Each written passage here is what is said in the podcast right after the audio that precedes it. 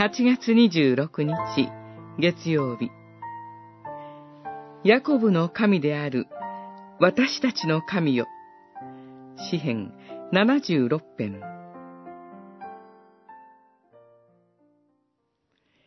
ヤコブの神よあなたが叱咤されると戦車も馬も深い眠りに陥る。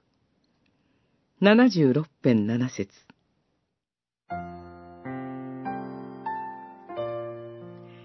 詩編76編は、ギリシャ語70人訳聖書では、アッシリアに関する歌という表題が付け加えられています。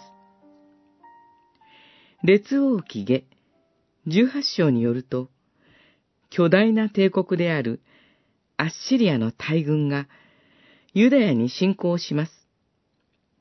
全く抵抗できなかったユダヤは滅亡寸前でした。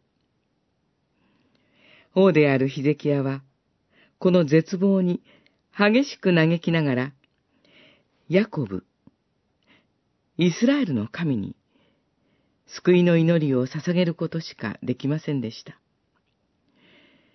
すると、奇跡が起こりました。神が一人の天使を送って、ユダヤの代わりに戦わせられたのです。戦車も、馬も、深い眠りに陥ると言われます。大軍でも寝なければならない限界がある被造物です。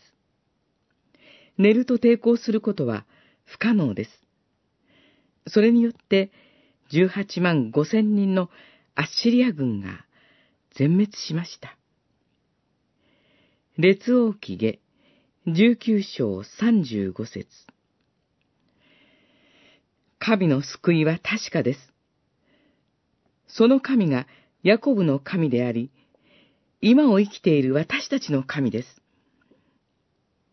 私たちも、この世で到底解決することができない問題や不安、そして苦しみに嘆くこともあります。しかし、私たちの神は必ず守り、勝利をお与えくださいます。